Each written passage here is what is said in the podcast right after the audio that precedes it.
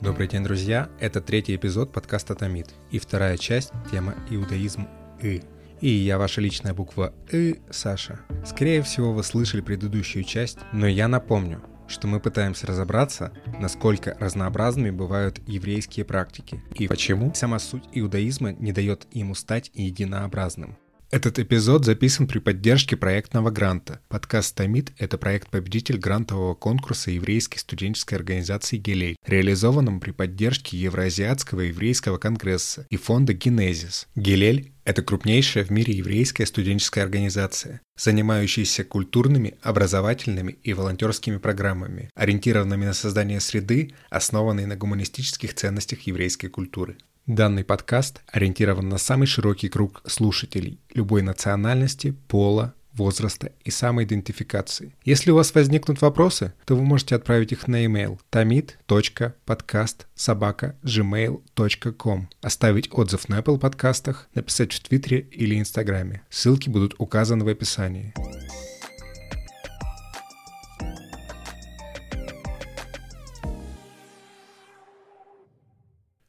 Добрый день, друзья! Это третий эпизод подкаста «Томит» и вторая часть – тема «Иудаизм И». И я ваша личная буква И, Саша. Скорее всего, вы слышали предыдущую часть, но я напомню, что мы пытаемся разобраться, насколько разнообразными бывают еврейские практики и почему сама суть иудаизма не дает ему стать единообразным.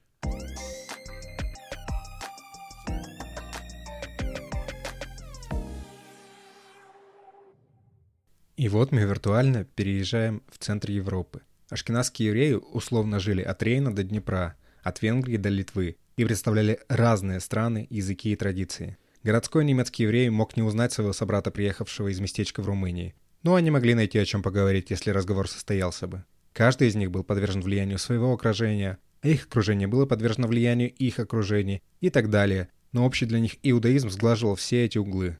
Изменения в структуре ашкеназского общества начались достаточно поздно, и на них, на удивление, повлияло изгнание евреев из Испании, о котором мы говорили в прошлом эпизоде. Оттуда в разные части мира разошлись свежие каббалистические тексты. Правда, их авторство зачастую приписывалось мудрецам древности и героям Торы. Что такое каббала и каббалистические тексты, мы попробуем разобраться в другой раз. Сейчас мы остановимся на том, что так принято называть еврейскую мистику вообще, и ее попытки говорить о Боге, будущем мире и влиянии человека на то, чтобы будущее было светлым. Под каббалистическими текстами я в первую очередь подразумеваю самую известную каббалистическую книгу «Зоар», которая, вне зависимости от того, кто ее написал, впервые появилась в сефардском мире. К изучающим Тору всегда относились с достаточным уважением. Многие из них были так захвачены изучением еврейских текстов, что еле успевали зарабатывать себе на жизнь. И иногда их поддерживали благотворительными пожертвованиями. Самым выдающимся ученикам иногда даже платили стипендию, потому что они считались гордостью общины. До появления сефардских каббалистических текстов они изучали то, что называют раввинистической литературой. Зачастую они наизусть знали Танах. Танах — это общее название Торы, книг еврейских пророков и религиозно важных исторических документов. Они учили Талмуд, это система еврейских дискуссий и источник религиозных законов, и комментарии к Талмуду и Танаху. При появлении каббалистических текстов интерес сместился к ним. И понятно почему. Все новое, что каким-то образом продолжает традицию, привлекает и обещает новых знаний. И так было всегда и с любыми текстами. Например, возрождение интереса к Платону создало целое поколение неоплатонистов. Книги Маркса привели к тому, что марксисты были повсюду. Тексты Фрейда к распространению психоанализа. Антиколониальные манифесты вдохновили большое число политических активистов, которые борются за права угнетенных групп. Примеров можно привести много. И что характерно для всех этих направлений, так это то, что в какой-то момент они перестают опираться на свой первоисточник, создавая что-то на его основе. Она становится практическим руководством, как жить и что делать, чтобы все стало намного лучше. Можно сказать, что теория становится практикой. Так случилось и с Кабалой. Она много кого напугала тем, что ее изучение не оставит времени на другие тексты, ее влияние испортит еврейскую традицию, а те, кто ее учат, развратят молодежь. То есть каббалисты снова были упрямыми сыновьями, которые перечили своим отцам. Но у этих отцов были и свои аргументы. Ведь на их глазах под влиянием каббалы появились целые мессианские движения. Их лидеры обещали скорое возрождение еврейского государства, исчезновение гонений, рай на земле и батона на деревьях. Остановимся на двух таких мессианских группах – саббатианцах и франкистах. Лидер саббатианского движения Шаптай Цви в 1665 году пообещал, что через год он раскроется как мессия, выбранный Богом, как правитель еврейского народа и его заступник. Эта история хорошо стыкуется с представлением о приходе Антихриста, широко известным средневековым христианским мистическим сюжетом. Шаптай Цви хотел отменить еврейские традиции, уравнять всех и всех, если можно так сказать, раскрепостить. Ведь чаще всего сабатианцев обвиняли в избыточной сексуальной раскрепощенности. Его появление вызвало скандал, но вдохновленные его появлением евреи быстро разочаровались в Шаптае, когда, будучи обвиненным османским султаном в преступлении, между казнью и переходом в ислам он выбрал второе. Часть его последователей сделала то же самое, сформировав еще один околоеврейский народ Дёнме – сабатианцев-мусульман. Сейчас они практически полностью ассимилировались среди турков, но оставили сильный след в истории этой страны. Некоторые турки даже считают, что создатель современной Турции Мустафа Кемаль Ататюрк был Дёнме. Почти через сто лет у Шаптая Цви появился последователь – Яков Франк. Франк действовал в основном в Польше. Он обещал почти то же самое, что и сабатианцы, делал практически то же самое и тоже считал себя мессией. Конец у этого движения был схожим. Франку пришлось перейти в католицизм. Часть его последователей сделала то же самое и растворилась среди народов Европы. Вам может показаться, что Каббала — это что-то страшное, но без нее мы бы не имели множества предписаний и традиций, попавших в иудаизм «и». Ведь в другом прочтении из Каббалы выросла целая цепочка ответов на вызовы стоящих перед евреями того времени. Эта цепочка получила общее название хасидизм. Его условный основатель Исраэль Балшемтов был еврейским ученым и знахарем, который создал круг последователей, которые были заинтересованы в высокоинтеллектуальном и сложном прочтении еврейских текстов, в том числе и каббалистических, потому что они верили, что это могло бы помочь им изменить жизни своих еврейских братьев к лучшему. Движение распространялось во все стороны, и никто из его представителей не считал, что то, чем они занимаются, это другой иудаизм. Но не все окружающие с ними были согласны. Из центра еврейской учености того времени, Литвы, они выглядели чем-то похожим на сабатианцев – Поэтому без какой-либо дискуссии они были отлучены от иудаизма. Или можно сказать, что они были выделены в другой иудаизм.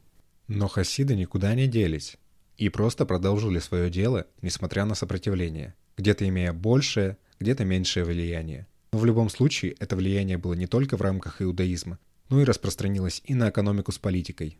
Лидеры хасидизма основывали различные династии. У членов династии появлялся особый статус, а глав династии за их влияние стали называть цадиками, большими праведниками. Так что каждого из них можно назвать упрямым ребенком своих родителей. И вы, скорее всего, встречали или видели хасидов в кино. Две самые заметные ветви современного хасидизма, хаббат и брасловские хасиды, очень заметно выделяются своей униформой. Черные костюмы и широкополые шляпы представителей хаббада очень часто оказываются на виду в фильмах и новостях. Их машины для заповедей, митсвомобилей, ездят в еврейские праздники во многих крупных городах, чтобы помочь евреям выполнить заповеди. Брасловские хасиды в белых вязаных кипах много поют, танцуют и вообще ведут себя как ваш друг, который может сделать вечеринку на ровном месте. Обе эти группы объединяет еще очень важная деталь. У них нет живых лидеров, и можно сказать, что ими управляют из-под земли. Лидер Браслова, Раби Нахман, умер более 200 лет назад и все еще направляет своих последователей. Последний глава Хабада, Менахем Мендель Шнейрсон, остается лидером своей паствы и после смерти в 1994 году. Кроме них существуют и другие хасидские династии. Но, во-первых, они ведут себя куда более закрыто, во-вторых, это огромная тема, и чтобы разобраться во всех различиях, которые имеют их иудаизм и, не хватит и целой жизни. В описании будет несколько источников, посвященных этой теме. Давайте отдохнем и послушаем эту прекрасную мелодию.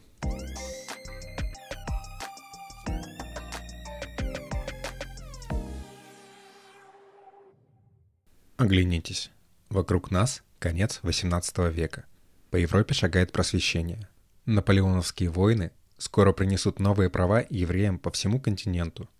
Многие богатые еврейские семьи могут позволить дать своим детям университетское образование вдобавок к обучению еврейской традиции. И их дети берут его. Получая прививку европейским просвещением, которая предполагала, что образование должны получать все. Интеллектуальные изменения, кажется, совсем скоро приведут к экономическим изменениям, и количество бедных людей уменьшится. То же самое образованные еврейские юноши и девушки хотят для бедняков среди евреев. Иногда мне кажется, что это связано с распространением изучения кабалы среди ашкенадских евреев. Прямую зависимость найти тяжело, но и кабала, и просвещение считали, что новые знания помогут изменить мир. У еврейского просвещения появляется свое название – Аскала – рациональность. Свой лидер-просветитель – Мозес Мендельсон. И цель – улучшить еврейскую жизнь, или, можно сказать, устроить в ней ремонт. Представители просвещения, как и все до них, не считали, что создают новый иудаизм и. Соблюдение еврейских традиций не мешало им быть заметными членами европейского общества в целом. Но для более традиционного еврейства они снова были теми самыми невыносимо упрямыми сыновьями. Их, правда, почти не замечали, потому что они были малой элитной группой. Но они повлияли на следующие поколения, которые кроме просвещения вдохновились и церковными реформами Мартина Лютера. Он был лидером христиан-протестантов, и еврейские просвещенцы начинают свою реформу. Сколько евреев нужно, чтобы изменить иудаизм? Хотя бы один, если у него есть достаточно друзей, которые готовы его поддерживать. Что можно поменять в иудаизме, чтобы он остался иудаизмом? Все, что не запрещено менять. Религиозных знаний евреев-реформаторов хватало для того, чтобы вести полемику и согласовывать изменения с еврейским законом. Но от раздражения со стороны евреев, которые не заканчивали университеты, это их не спасло. Появление новых либеральных еврейских общин в Германии само по себе стало скандалом. Но куда большим скандалом стало появление либеральных синагог, построенных по-новому. Ведь еврейский закон не определял, как они должны быть украшены. Большой проблемой также стал орган. Этот музыкальный инструмент давно стал практически символом церковной музыки но формально не был запрещен еврейским законом для использования в синагогах. К этому изящному и современному иудаизму прикрепилось название реформизм. Но сами его члены чаще называли себя либеральными или прогрессивными евреями. Они продолжали думать, что их иудаизм – это и есть тот самый иудаизм истории. Движение распространялось по всей Европе, и у тех, кого оно не устраивало, появилось свое название – ортодоксы. Вы его уже слышали в предыдущем эпизоде и ортодоксы начали целую войну с прогрессивными евреями. То есть сами были вынуждены оказаться в позиции таких упрямых сыновей. Может показаться странным, что направление, претендующее на правильность, по сути сформировалось после движения за обновление. Но так происходит практически во всем. Новое, второе, оказывается перед старым, первым. До определенного момента эти два крайних проявления иудаизм-ов боролись между собой, не обращая внимания на тех, кто посередине – и считая, что борьба идет на их пользу. Середина молчала, пока оба края не сделали запрещенные приемы. Реформисты стали переводить религиозное служение на немецкий, а ортодоксальный раввин из Братиславы, известный под именем Моше Сафер, вырвал из контекста лозунг из Талмуда, который гласил «Все новое запрещено Торой». Несмотря на то, что в оригинальном тексте у него было совсем иное значение, под лозунгом произошло объединение его последователей, ставшее не менее весомым, чем реформисты – и именно появление этого лозунга считается началом движения ультраортодоксов. Реакцией середины на эту войну стало появление третьего иудаизма, который взял за основу традицию, существовавшую до начала этой войны крайностей. Себя это среднее направление чаще всего называет масорти или евреями традиции. Но в ходе войны к ним прилипает новое имя – консерватизм. Что хотели традиционные консервативные евреи? Жить без перегибов и не менять привычные традиции ни в какую сторону, но также учить детей и светским наукам, соблюдать традиции в своей жизни, но не посвящать жизнь соблюдению традиций. Тут мы видим сразу три достаточно упрямых ребенка, которые не хотели друг другу уступать, и в результате решили разъехаться из отцовской синагоги в разные стороны, поделить наследство и дать конфликту поостыть, чтобы дальнейшее общение было возможно. Давайте остынем и мы.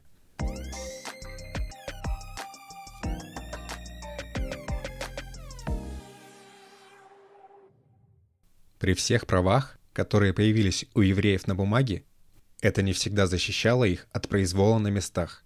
Традиция европейского антисемитизма уходит в глубокое средневековье.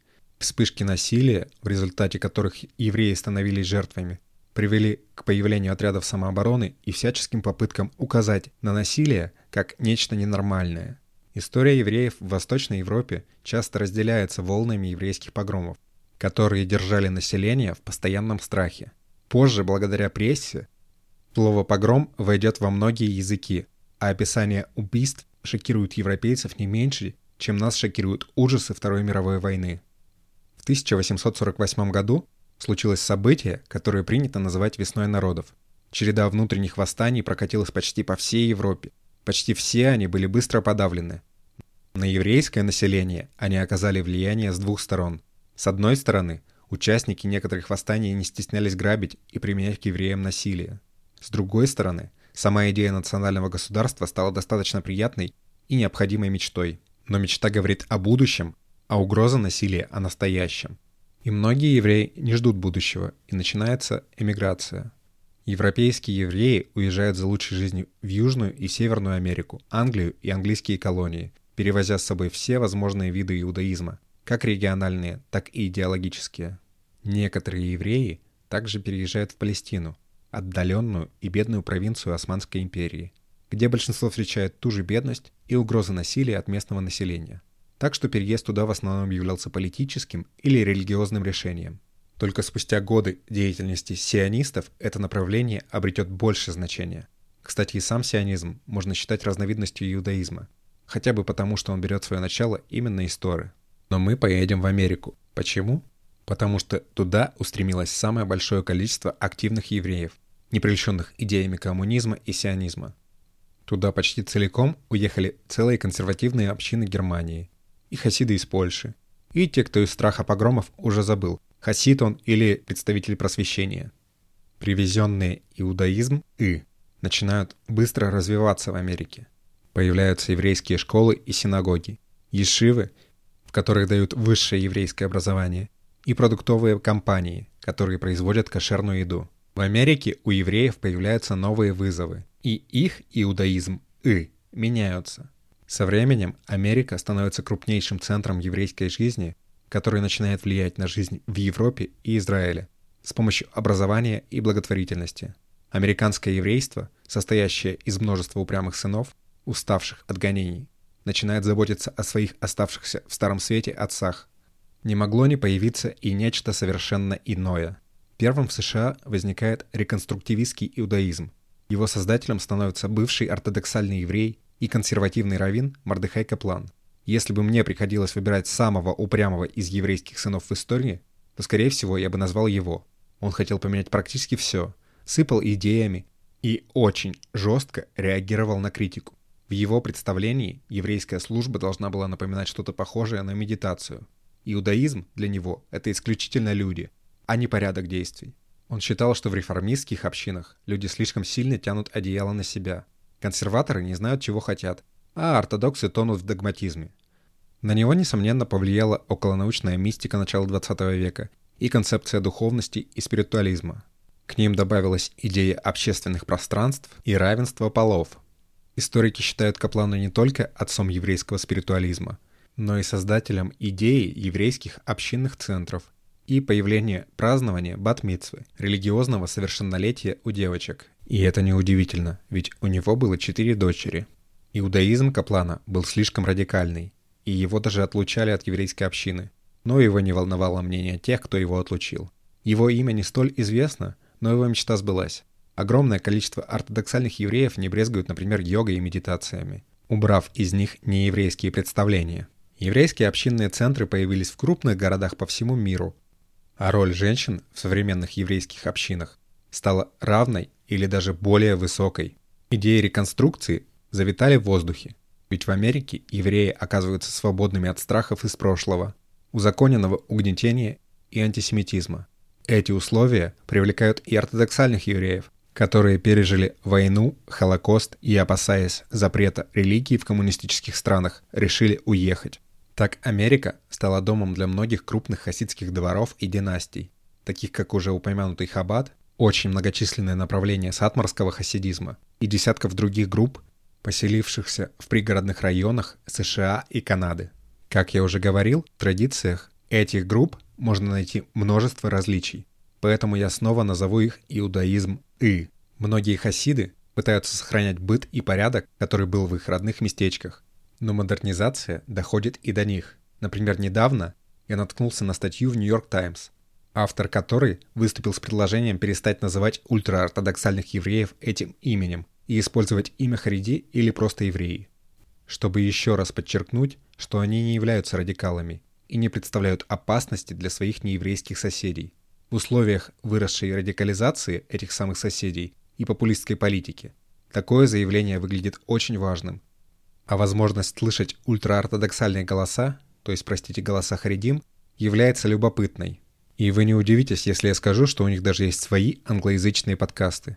Я оставлю ссылки на них.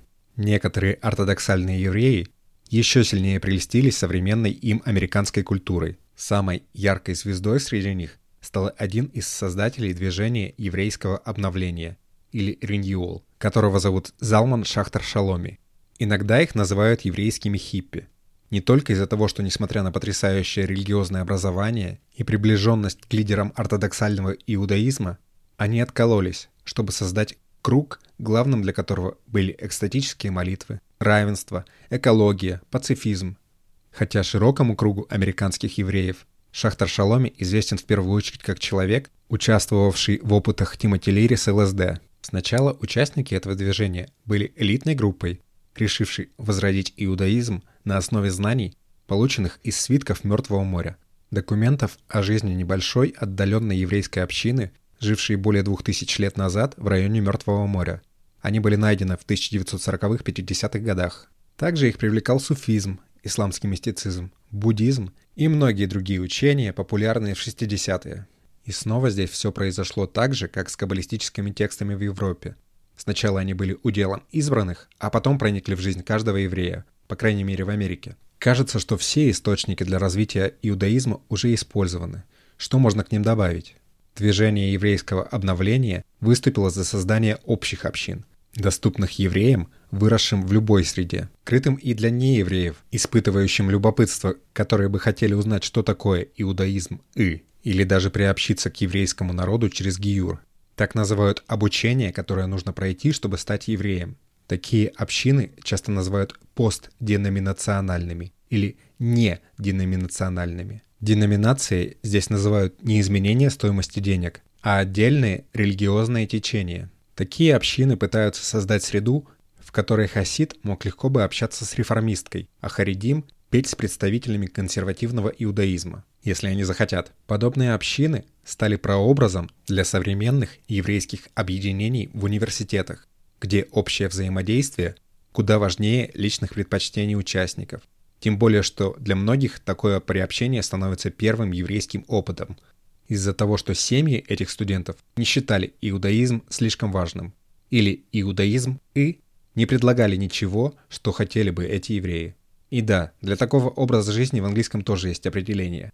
Just Jewish. Просто евреи. Большинство русскоговорящих евреев выросло именно в такой среде. Просто евреев. В ней о своем происхождении вспоминают только попав в университет или Гилель получив возможность поехать на образовательную программу в Израиль или пожелав приехать в эту страну. После распада Советского Союза началось возрождение русскоязычного еврейства с помощью американских, израильских и российских меценатов, которые поддерживают местные проекты, как, например, этот подкаст. Если вы не забыли, в начале первой части я говорил о новости, в которой русскоязычных евреев назвали далекими от еврейской традиции. Но я считаю, что и она — это иудаизм с буковкой «ы», у нее есть много ярких лидеров и мнений, объединений и течений, которые своим упрямством и оригинальностью успеют удивить и вдохновить другие иудаизм и. На этом все. Если вы дослушали до конца, но хотите узнать больше, то пользуйтесь моментом и послушайте курс об истории евреев в приложении «Радио Арзамас». На время карантина оно стало бесплатным. Если у вас возникли вопросы или вы хотите что-то добавить, пишите на email, указанный в описании. До скорых встреч!